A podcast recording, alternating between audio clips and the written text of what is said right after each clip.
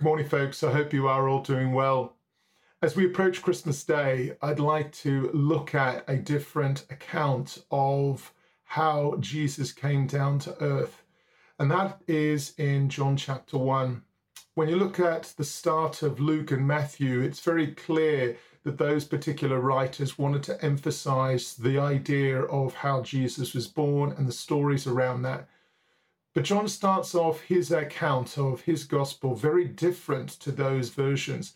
In fact, John goes past when Jesus came right to the very beginning.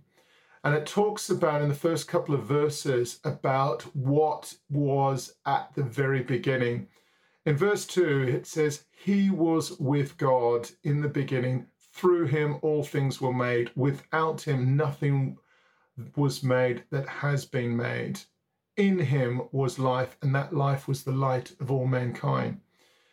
It's important to understand why John is starting off this idea of what we come to know as the Trinity. He talks about this idea of the Word, this idea of the Word of God, and this Word of God was part of God in the beginning. There was an idea that was going around when the Gospels were written that Jesus was actually just a human being that had special powers. He wasn't part of God.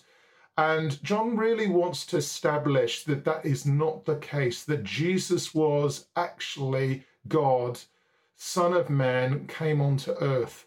And he goes out of his ways to establish this link. And it's important to establish that Jesus was part of God. It was this idea of the Trinity, the Father, the Holy Spirit, and Jesus. And right from the beginning of time, Jesus was part of God.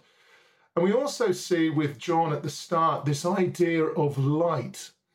And when we go back and we look at what happens in Genesis in the first couple of chapters, we see the power of God's spoken word. When God spoke, the whole idea of the universe and the cosmos came into being.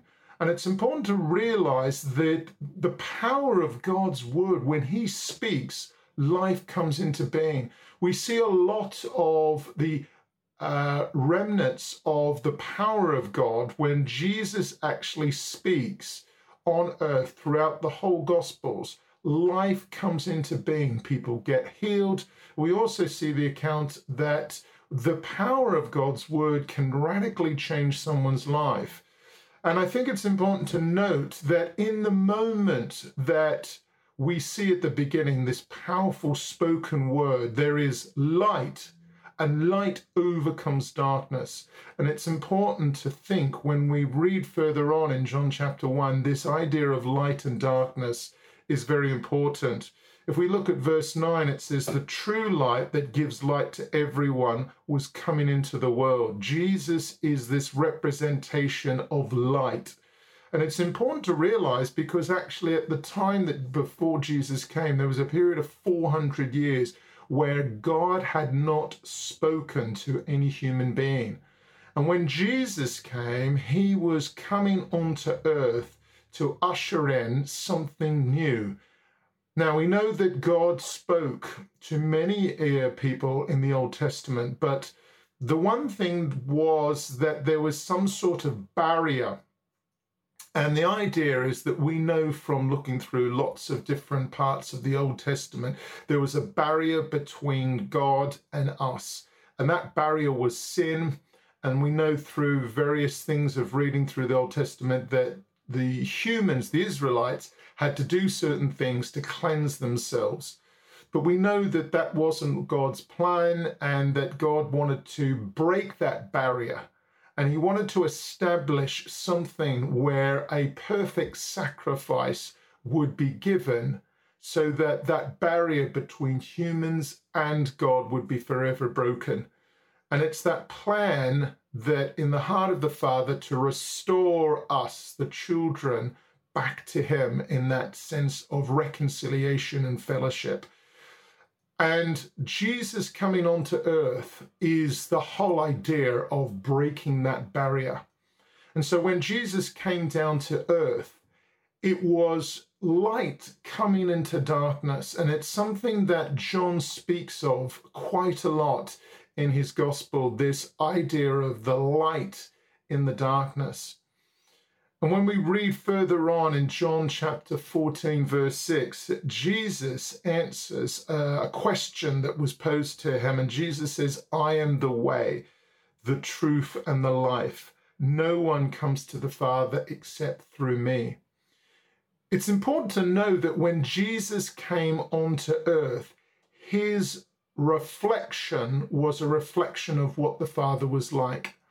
And it's important to note that what John is established here in the first chapter is a number of attributes of God that we were going to see in Jesus. We were going to see the power of the Word. We were going to see the reflection of the Father in Jesus. We were going to see the light that comes and shines brightly into the darkness. And all of these things John establishes right from the very beginning. And it's important to also realize that God was coming down into the midst of us. And I think that's important when we start to realize that actually God is a God that wants to be with us. Yes, the idea that God is up in the heavens, but the idea of Jesus coming down was something very, very radical. The Israelites had this idea that the Messiah was going to come and the Messiah was going to do a radical change. And unfortunately, they didn't necessarily understand the significance of what that change was going to be. But what Jesus did by coming down onto the earth was to be amongst the people. And throughout the whole story of the life of Jesus, he experienced many things that we experience today. He experienced things of betrayal, things of loneliness, and the idea of temptation. But the important thing to realize is that Jesus, through the reflection of the Father, experienced a lot of the things we felt through so that we can actually appreciate that what Jesus went through and the overcoming power of what Jesus did on the cross, that can also be what we can experience as well. And we have experienced such an unusual year this year. There are so many things that have happened this year that are, we would say, the firsts.